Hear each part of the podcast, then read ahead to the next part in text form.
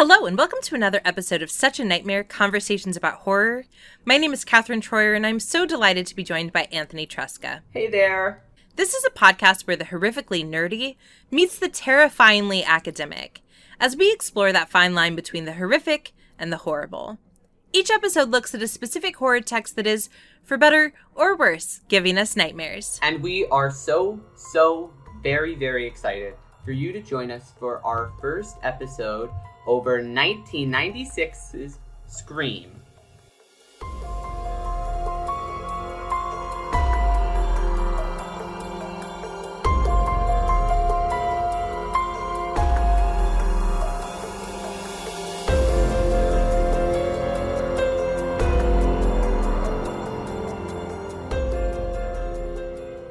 I say first episode because this will be our first episode in the Scream franchise, not that this is our first podcast episode. Important clarification. yeah. So this is the first of a new franchise. We've we did our, our run through Nightmare, and I guess we just couldn't get enough of Wes Craven because we immediately finished our run of Nightmare and we ran to Scream. Well, and it's really not a surprise because before Nightmare on Elm Street, we did the Evil Dead franchise, right? So Yeah. you and I, from the beginning, have always known that horror comedy was going to be mutually where we fell into the most sync. And so it just makes sense not only that we would go to another Wes Craven t- series, but also that we would stay within this horror comedy world. I do want to quickly say Today is the Friday before Christmas, and I'm recording in my office, which means I am sure you are going to hear the merriment of everyone else outside my office enjoying the fact it's the Friday before Christmas. But I'm here recording because this is so much more fun for me. We enjoy the merriment that is Scream.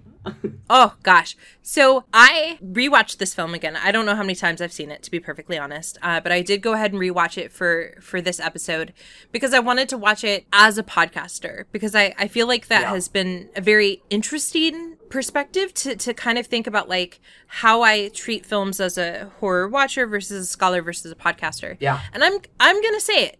I think this might be a flawless film. And if it is not flawless, it is so close that I I'm still willing to like say it gets a 100 out of a 100, which Anthony you reassured me is not a general consensus of this film. I mean, I guess I can't speak for every single person individually and what they think of Scream, but I can speak to my experience at my most recent watching of Scream. I uh, I had the very the pleasure of watching a screening of Scream with a whole bunch of people around Halloween uh, of this year. Like your friends and stuff or strangers? It was at the Brick at San Antonio, so I guess I'm revealing my San Antonio allegiance a little bit here. But it was at this fun like art place in San Antonio, and they were doing a Halloween Scream movie night. Uh, It, it was so much fun. It was actually a really cute venue. They had a whole bunch of like Scream related cocktail drinks and things. I drank a Bloody Barrymore, which was always that was so much fun um, to do. But the audience who I was there with, I think, was probably my favorite part to watch the to watch because I had seen the Yeah. movie several times. I I love this movie. I guess spoiler alert as to where this episode is going. But the audience around me was not into this movie. Um, I, I had brought a couple of my friends because I was like, I know I love this movie and I want you guys to see it. None of them had seen Scream before, and my little corner was just dying with laughter. We were like, we were we were having a great time at all of the stuff, but the rest of the room was basically silent. And I actually watched several couples walk out of the out of the screaming. Yeah, that that's wild to me. But it makes sense in some respects, right? Because we have to remember that for a good chunk of horror viewers, they've never known a world that was pre-scream, right? Yeah.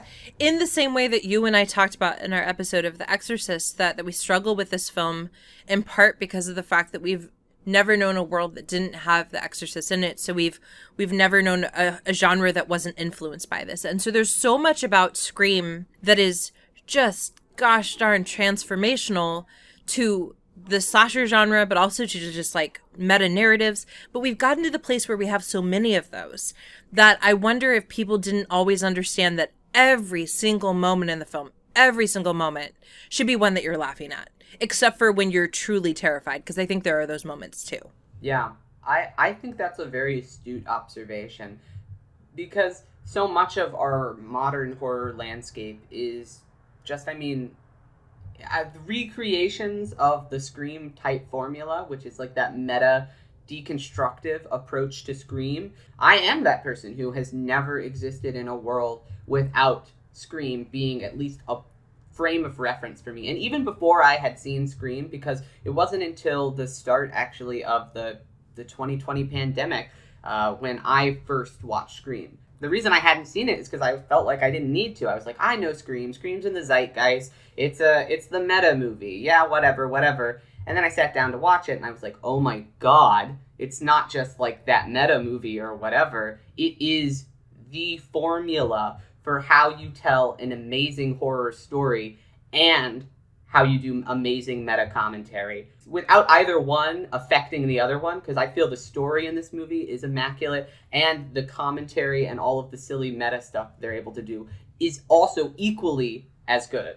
And they complement each other in a way that I think what we have gotten today in like more of the like the, the scary movie and the post scream after that the the stuff that basically just ripped it off is you either have story or meta commentary. And this is just a perfect blend of both i think. Absolutely it is. And if you look at the scholarship that comes out about Scream. And there's a lot, right? Especially compared to some of those nightmare films where we are like, no scholarship this week. There is scholarship on Scream because it is a defining point and because Wes Craven, although he obviously had made a name for himself in horror prior to this, this is the moment that he, again, for like the third or fourth time, redefined the genre.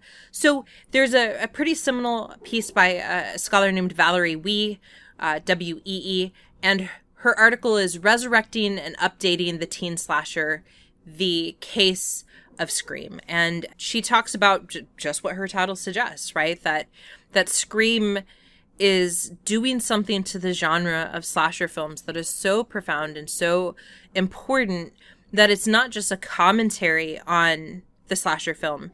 It is actually a paradigm shift in the slasher film. So that's not just that you can say, oh, well, I felt like this film was inspired by Scream. It's like there are pre-scream slasher films and there are post-scream slasher films. So that's that's one of her big arguments and and other people people who are talking about her are making largely the the same argument. So there's a book called Style and Form in the Hollywood Slasher Film and came out in 2015. And one of the authors, her name is Fran Pheasant Kelly, has a piece called Reframing Parody and Intertextuality in Scream Formal and Theoretical Approaches to the Postmodern Slasher. Yeah, she has a fantastic last name. Pheasant That's a Kelly. fantastic last name a, and yeah. a fantastically intriguing title filled with some of my favorite academia buzzwords. I know parody, intertextuality, postmodernism. so I'm intrigued to hear more. What I like about her title is that she really does a good job of putting into her title exactly what she's going to be talking about. So she says,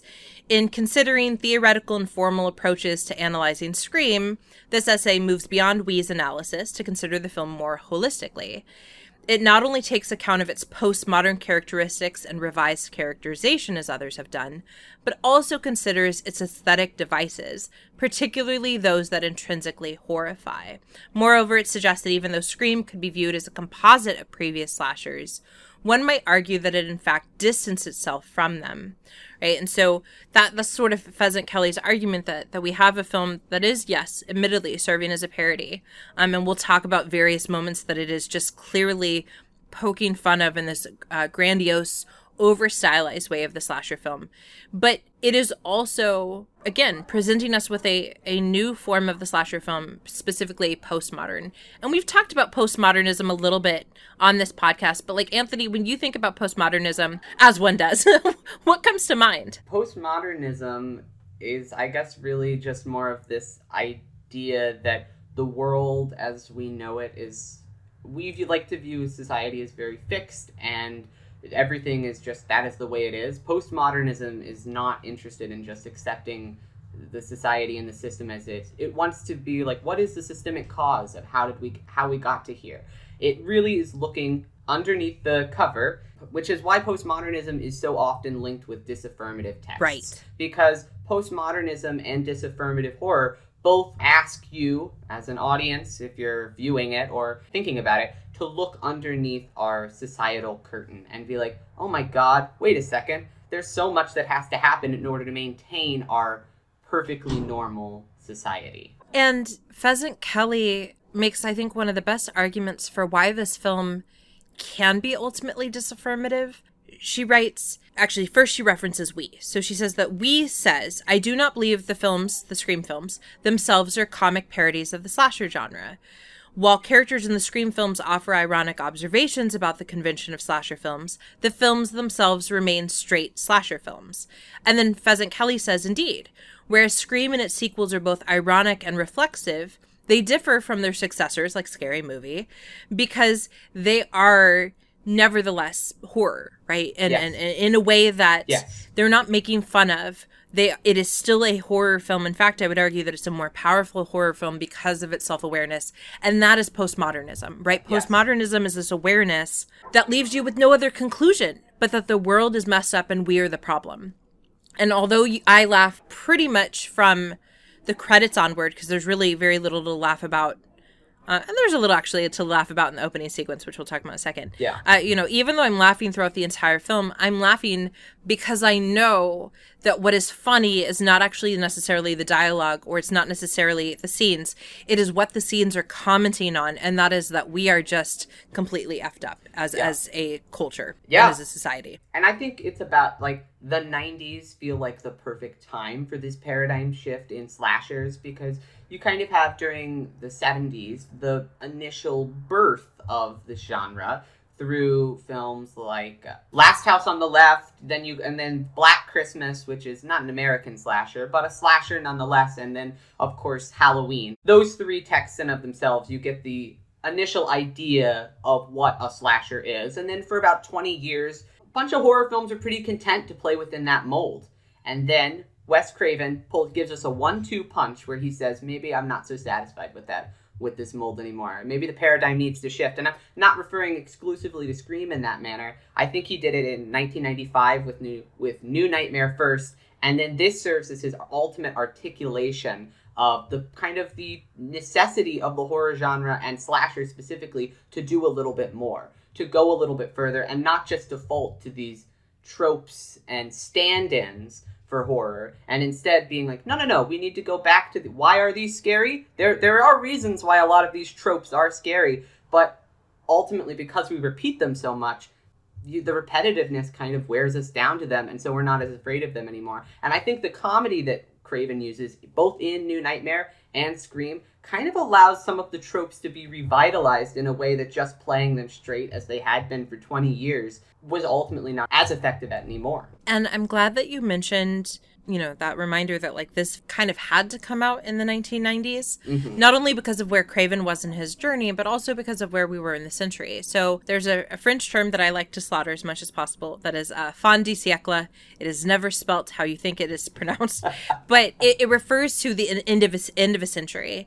And and we've had it, you know, in the 1890s is, is sort of when we had one of our first fin de siècles. Of course, we have it in the 1990s. And it is a period defined always by symbolism and decadence. Uh, if you are familiar with Oscar Wilde, right, he was producing his stuff in the 1890s. There's a reason that, like, the importance of being earnest is like, but what if there was more, right? And and Scream is Craven's answer to that question, but what if there was more, right? What if we allowed ourselves to dwell in this moment of like decadence? How would that both inform a text, but also tell us things that we need to be aware of? Because the whole premise of this film, in many respects, is that we have allowed people to exist, and particularly white men, to exist in a space where they feel like they can do whatever they gosh darn want to do and that it is their right and their duty. And so there's this element of decadence in every single aspect of this film. Ooh, I think I'm I need to like it doesn't get 100. I think it gets like 150 out of 100. Gosh darn it, this is a good film. Yeah, it really is. I and I love that commentary because I think that that is the core of Scream. What you I think you've just gotten to the heart of is like it is we're afraid of a society that has empowered certain individuals to feel that they are entitled and can rule and lord over others, individuals. And I think that was first introduced in New Nightmare, but in the B plot. Uh, in that film, it is the fans' treatment of Heather and uh, even Englund's treatment of Heather and Craven. And her husband's a little bit. Yeah, these men do treat her with, like, however they kind of want and use her as a prop but that's kind of the B plot in that movie. There are a lot of other things that Craven is working out intertextually within his own franchise and his feelings about, particularly Nightmare 6, that kind of get in the way of that being the central focus of that movie. And I think, frankly, that movie is better for it because it's able to be that kind of commentary. And then he moves that to the center of Scream. And my God, Craven, you've done a good work. So I want to start with the opening sequence because we've talked about opening sequences before. The one that I, I think everyone should have to watch is the opening sequence of Us. And just in terms of cinematography and in terms of setting up various elements. And I'm referring to just one of the many cold openings. Uh, I'm referring to the one that's set at the fair. If you want to know more about our thoughts on the cold openings of Us, check out our episode on that film. But the opening sequence of Scream, in other words, the sequence with Drew Barrymore. I think everyone, certainly everyone who who studies horror, but everyone should have to watch that sequence. I think it is just about as as perfect as it can be in terms of dialogue, cinematography, performance, and and this is so incredibly challenging finding that balance between setting up a formula that is going to be very very obvious but still feel refreshing be comedic but also horrifying. Because you know there's the the line where Casey's character says you know like oh uh, all the rest of the Nightmare on Elm Street films sucked but the first one was good. You know what I mean? Yeah. clearly there's Wes Craven talking there. But that final scene where Ghostface Killer has has made it so that she can't breathe and she can't talk and her mom has to listen to her dying breaths. Every time I watch that especially as I get older I, I just think about I cannot imagine a worse fate as a parent or as a child, knowing that you are that close to safety. And it is haunting. But the rest of it has been so action packed, so funny, so predictable, but oddly not. Just it's so good. And it sets up everything. And it get, introduces you to the scariest thing of all is that like this thing that you are the whole lot ideally the audience and people around you would be laughing at, but it's horrifying like, but in the end, the thing that you were all laughing at collectively, and you all collectively kind of were at least tacitly accepting and watching as a spectator, it went really badly. And you now get to then see the product of your inaction, which obviously, exactly. you're an audience member, you can't change it. But right. you could leave. And and you're right. We're laughing. We're like, why is she answering the phone again? Come on, lady, just don't answer it if you don't want to talk to a creeper. I think you're absolutely correct that this film, from start to finish, is asking us what role do we play as consumers, which is not an unfamiliar theme, but it's certainly one that, that Craven really is is very adapt adept at communicating. And and then we of course find out that our our Ghostface killers, uh, Billy and Stu, have figured out how to do all the things they're doing through horror films, right? So we have to ask ourselves, what is it that separates us from them, right? Uh, and and it, and I feel like the answer is more has to be more than we just didn't pick up a knife, right? So so there's so much at work there. Yeah, because if you recognized all of these tropes enough to be laughing at them, then chances are you know these tropes well enough to enact them yourself? Question mark. Or at least that's the thing that the film is kind of forcing you as an audience member to maybe do a little reflection of yourself when in that it. Which is obviously something that a Craven has been really interested in exploring is the role of the audience in in horror films because I mean he has been getting accusations since the 70s that his films and horror films in general are bad for society in general. And Craven's general response to that has pretty consistently been no, I don't think that is true. It's not the horror films that are the problem. It's the horrors of the world that are the problems. And you taking this out on the horror films for showing us what our problems are is only going to make the problems worse. You don't get you don't get any solutions by denying that the problems are there. Exactly. And I I think there's a really good scene where he's like, "Okay, we're going to go deep into the like Alice in Wonderland world of craziness." And that is the moment that we, the audience, are watching Kenny, the cameraman, watching Randy, watching Jamie Lee Curtis. Right. And the whole time, you know, he's saying, Jamie, turn around, turn around. And of course, uh, Randy's played by Jamie Kennedy. So there's like multiple, so many layers. But we are watching someone, watching someone, watching someone. And, and we have to ask ourselves, how does this work? And the fact that there's that brilliant sort of like time delay, which Yeah. was just a clever device, also allows us to further sort of ask ourselves, you know, like how removed can we be from the violence that we're watching? Is it enough to say, oh, it happens on a time delay, or or it's not real, right? It's just corn uh, syrup and starch or whatever, or do we need to say no? Actually, you know, there, there's something sort of again wrong with our society that that encourages us to continually find this. And I don't think there's anything wrong with watching horror. Obviously, I'm watching a lot of it. Yeah. But Craven doesn't want us to just sit comfortably with this. He wants us to feel uncomfortable. Yeah, and it and it's not enough to just know the rules of the horror movie because as he seems to suggest anyone can kind of know the rules and just knowing the rules of a horror movie does not make you any smarter or better than anybody else which is a, that's a good I think that's a good thing for horror fans like even sometimes like myself you can, I can get a little wrapped up in in it and it's good to take a couple of steps back and realize Okay, just because you understand the conventions and can break down these tropes does not give you any more credibility over this over this movie or this experience than anyone else. Particularly when you're not going to do anything with that knowledge of it, and you're just going to be remain a passive spectator, as Randy in that scene is doing. Well, and I, I think that not only does he suggest that knowledge of horror does not necessarily make you better or more entitled, but he also is clear through the Randy character that knowledge does not mean that you're necessarily fundamentally creepy or weird, right? Randy is sure he's he's sort of infatuated with Sidney, but he's not creepy levels of infatuation. And it would have been so easy to depict him as the creepy the creepy nerd because Yeah. we've seen that stereotype an awful lot in horror. Yeah, And instead, Craven says, you know, it's not the knowledge unto itself that's the problem. It is the attitude that certain people have enforced by culture that suggests that if you have this knowledge, you should be allowed to enact on it because what's going to stop you, right? You are rich, uh, you are white, you are male, and you are also part of the dominant group in every other possible way.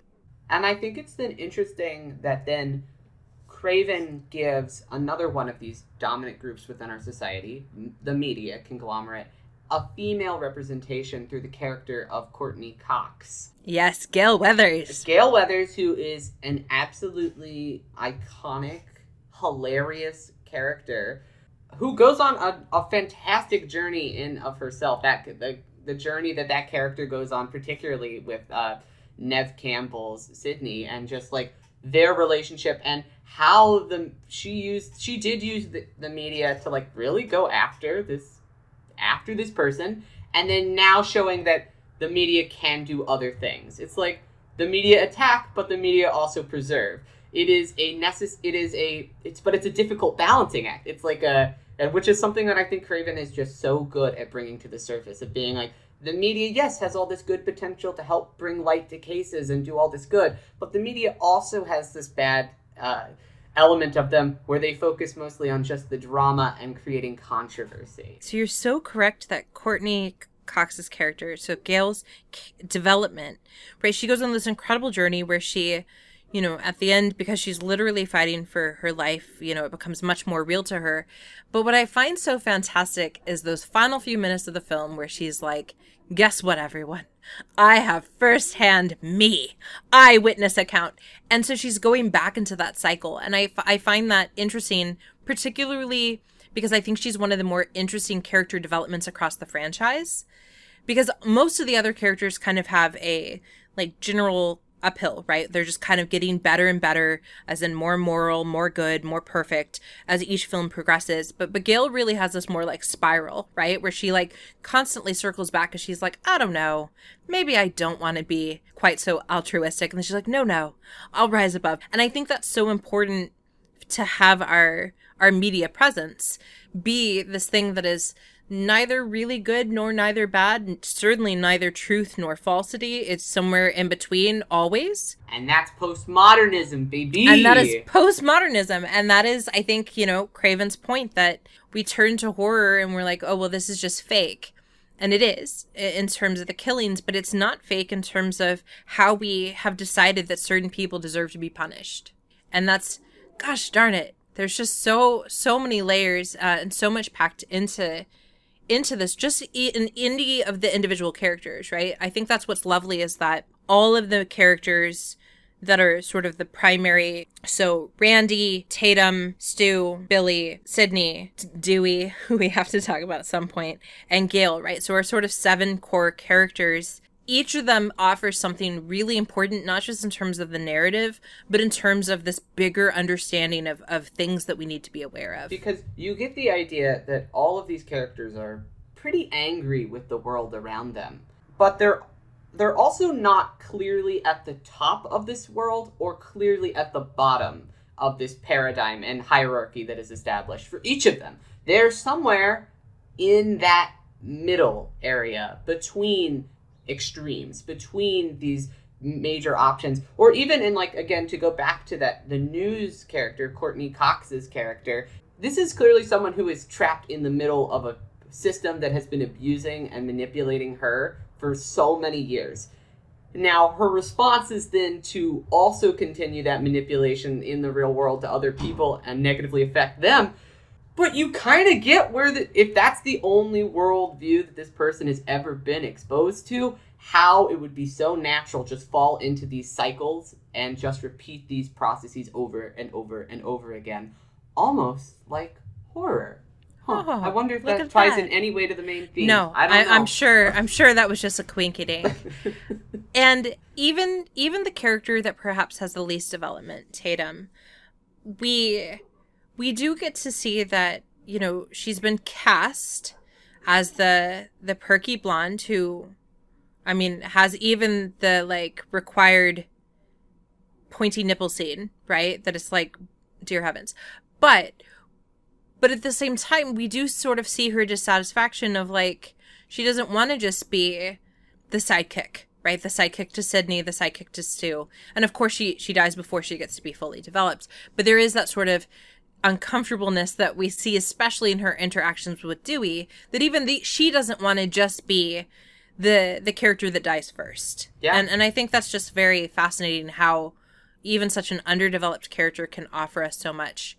All of these characters are deeply discontent with the roles that they've been cast as.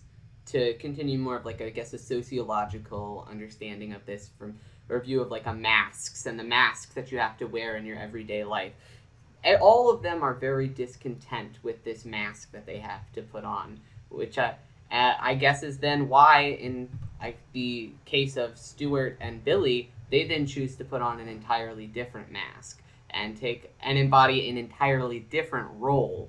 And so it's, you, it's that which I think is also really interesting because it is in one way Billy and um, Stuart's response is perhaps the most outwardly transgressive and definitely changes the narrative the most, but it is just again an extreme response. Yeah, I want to I want to talk about them in more detail, but I want to talk about a couple other things first because I think I think they're a big sort of meaty thing. So one of them yeah. is just sort of like a throwaway comment for for our discussion on Scream 2. But I I think and I'm really excited that Scream 2 develops the character of Cotton Weary further Mm-hmm. And I, I have to just put out there that I always think that his name is Cotton Mather, who was a New England Puritan minister in like the 1660s to 1720s. And he wrote just like all the stuff about guilt because he was Puritan and yeah. like, you know, God.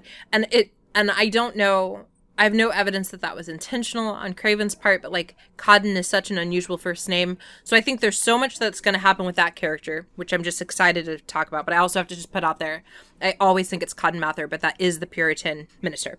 But I want to talk about Dewey as a way to lead into Stu and Billy. Deputy Dewey Riley. Deputy Dewey Riley. Two of my favorite scenes with him is is the one where he's in the sheriff's station and Tatum is like, Dewey, we want to leave.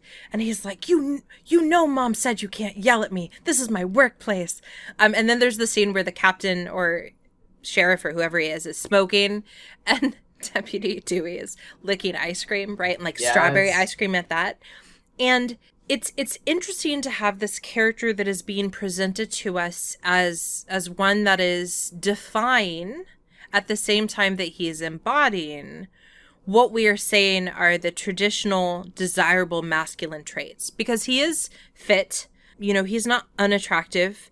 He is diligent. He is not uneducated or he's he's not super bright but he's not stupid. But at the same time he's a little stupid. He's very passive. He clearly is undermined in you know in every part of his life. Uh and and yet he's our something right like he's not quite our hero he's he's certainly not our villain but he's definitely not our saving hero right that's the women uh, in this film but i i just find him to be a really interesting character because i think in large part it, it is david arquette's performance that makes him more interesting than than he might otherwise be on paper Yeah, I think you're. I think you're right. I although I do think that there is still an interesting relationship, even there, just on the paper, outside of Yes, the yes, that is embodied true. performance, because there is something really interesting about putting like a, such a passive character into a authority role. I mean, the police are common. They're common in horror films. They're common in our real life too and they're common in craven films and they're too very common in Craven films. And yet again, to just uh, he's not in like so many characters, he's not completely incompetent and passive, but he certainly is not the most active and not leading any reforms or changing any of these, really addressing any of the problems head on. He's very Yeah. content to just kind of like keep the head down and be like, okay, I understand that the world around me is really messed up and bad, and uh, listen, I even may be participating in an unjust system, but it's better to not think about it. Yeah, what's interesting is that in, in Nightmare on Elm Street, the 1984 film, uh, and we talked about this at length, because the film is a condemnation on particularly the police system as an institution, because the whole franchise is about institutional problems. Right. By having the father figure in that film be a police officer, the police are literally the failing patriarchy. In this film, though, we have Dewey, and we also have Henry Winkler's performance as, as the, As the principal. principal. And there's this weird moment where he cups Sidney's face and he's like, Is this okay, dear? And I'm like, Whoa, that is weird. Yeah. But Craven is offering us something a little different, right? It's not the institutions necessarily that are failing us, although they are. It's more like the institutions don't have a hope in the first place, right? Like that it's not the institutions that are the problem of education or the police force. It's the fact that the rest of the bigger culture is so messed up that it doesn't matter if you have a caring principal. It doesn't matter if you have a sort of competent deputy because they're, they're not able to do enough in a system that allows again Billy and Stu to to do the things they do. And so like you said, they all fall in this range of of being held in in this place where they can't achieve their their highest levels and they haven't sunken completely low and we get to see how different people react to that. And of course again, our white cis heterosexual men decide that that the answer to that is to take out anyone in the way. And then all of our other characters that are more complicated are like well maybe that's not the solution. And maybe. I, I do really like that those two, the two characters that ultimately do snap, like Stuart and Billy, and who are the perpetuators of violence on other characters within this system, and actively, because so many, there is a lot of violence that is just passively perpetuated in this world, and oh, we're shown. yes. But they're active perpetuators of the violence. They're also probably the mo- they are the most privileged individuals of the main seven cast.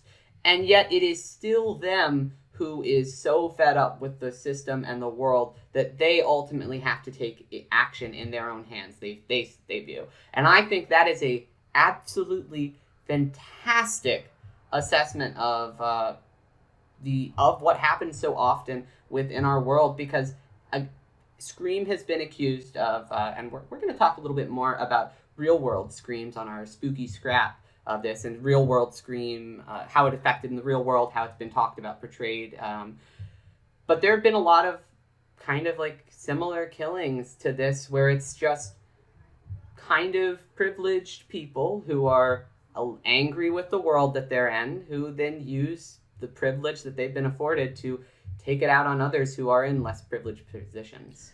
Yeah, because so first off, apparently everyone in Woodsboro just has an astonishingly beautiful home because Sidney's home, like her her porch balcony area has multiple table sittings. Like it is it is bigger than some restaurant balcony porches. Uh and but Stu's house, which Gale describes as a farmhouse, and I'm like, that's no farmhouse that I've ever seen. Yeah. You know, it's huge. And he's wearing like a Hugh Hefner uh, you know, robe at one time.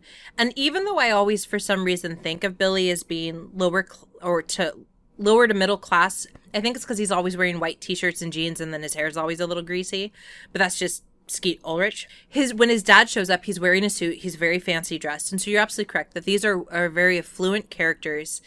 And I think one of the scariest lines in the entire film for me is after Stu has been stabbed multiple times over and he's like bleeding and, and he's like so goofy, right? Like he picks up the phone and he's like, hello. And he's like, did you really call the cops? And she says, you know, you bet I did. And then this is the line that, that terrifies me every time. He says, my parents are going to be so mad at me, right? That is the thing that worries him the most. Not that he has killed people, including someone that scorned him and probably someone that you know has has punished him in school it is the fact that his parents are going to be upset with him and then we have to just wonder like is is he worried about having you know like his toys taken away? Because he's certainly not worried about prison time.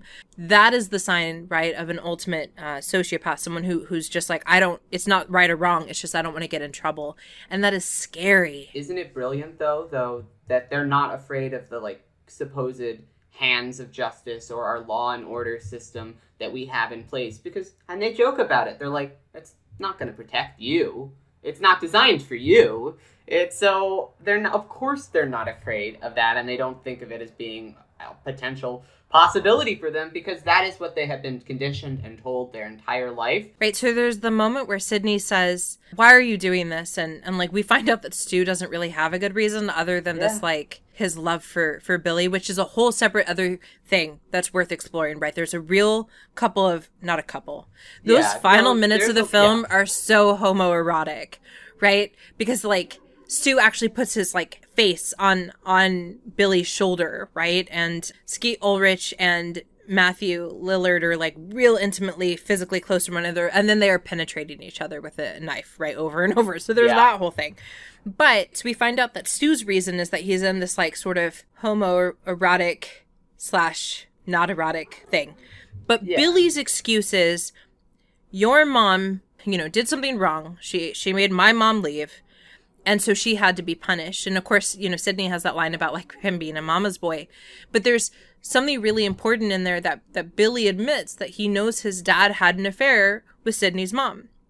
But only one person in that equation in his opinion had to be punished. Yeah only one person was at fault. Yes. And it's not his dad who made the choice against the marriage. It's yeah. somebody else who entered into this equation. Yes and there's something that is never definitively proven one way or the other in in this film but i think has some very haunting ramifications. So we we know that sidney's mom was raped and killed. We also know that Cotton had had sex with her shortly before she died. But there is a difference physiologically between consensual what consensual sex looks like on the body versus rape. And even though at no point do either Billy or Stu confess that they they raped Sidney's mom? The implication is there, right? Um, because if she was indeed raped, and again, I think they would have noticed that it wasn't consensual. Then you know, again, not only does she need to be punished by being killed by having her life taken, she needs to be physiologically punished, which is something we're real keen on doing in the United States, and that is determining what should happen to female bodies and when. And from from the very start where Billy's like, I don't understand why you're not over your mom's death. It's time to to give me what I want. Time to have some sex with me now because I'm de- I deserve the sex with you.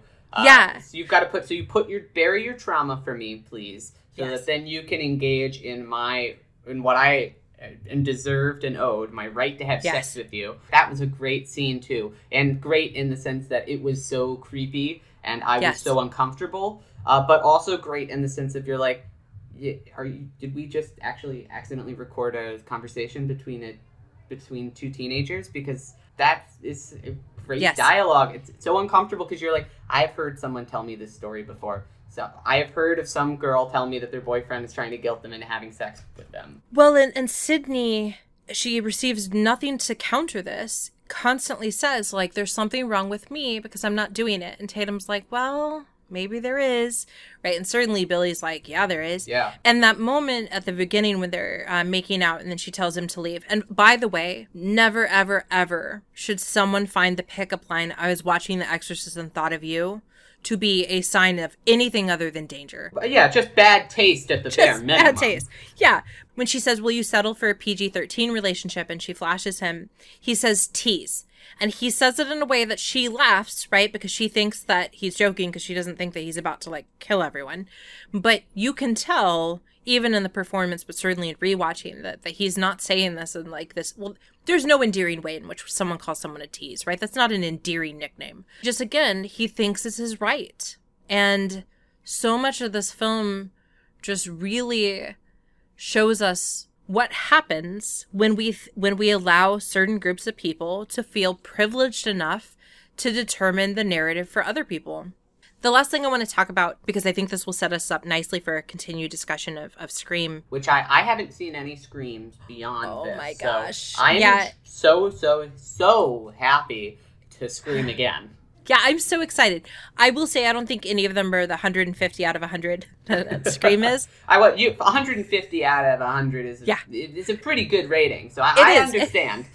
there's a line in the film where Billy says to to Sidney like all of life is a movie and you know you don't get to decide what genre it is right and, and so I want to leave us there because I, I think that's where Scream 2 onward become really interesting is that they're like okay well what other genres do we need to have Sidney's life be that are still going to be horror and so it's it's just a very exciting place to be and I just goes back into that like idea of you don't have you don't really get to pick what role you get to play, but you do get to pick how you react to the larger world genre wise, which is so fat. It's because it's still in and of itself an admission that you don't you don't really have that much choice over where you are. But time and again, Craven makes sure that our, our female characters are taking everything that they can and claiming all the agency they can within a, a broken system.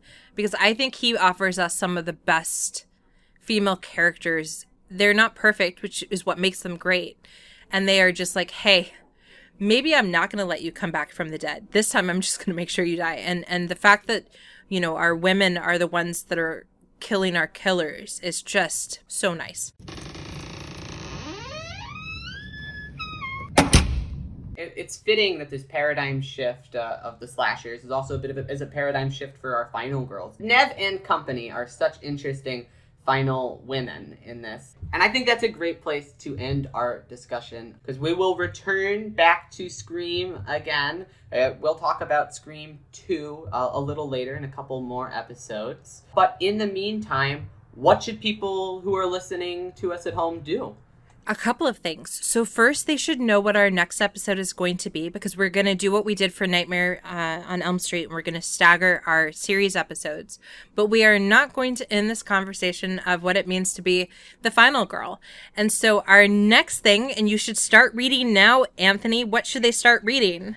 you should start reading. And I mean this both just because we're doing an episode on it and also because it's from a super interesting horror author. Uh, you should start reading My Heart is This Chainsaw by Stephen Graham Jones. It's a book about final girls that just came out in 2021, a month after another book about final girls that we, the Final Girl Support Group, which we have another episode about. So we're going to be talking about it in relation to that, in relation to final girls, and of course, just unpacking all the goodness in this book. And in between your reading, it would mean the world to us if you would take a moment to give us a rating, interact with us on social media. All of our information is below in the des- in the description of this episode because we like to hear from you and when we hear from you, we can make sure that we're doing episodes on the things that you want us to do episodes on, but also we just like to hear your opinions and thoughts because you've been listening so kindly to ours. So, thank you so much for listening to our nightmares. And have a spectacular day.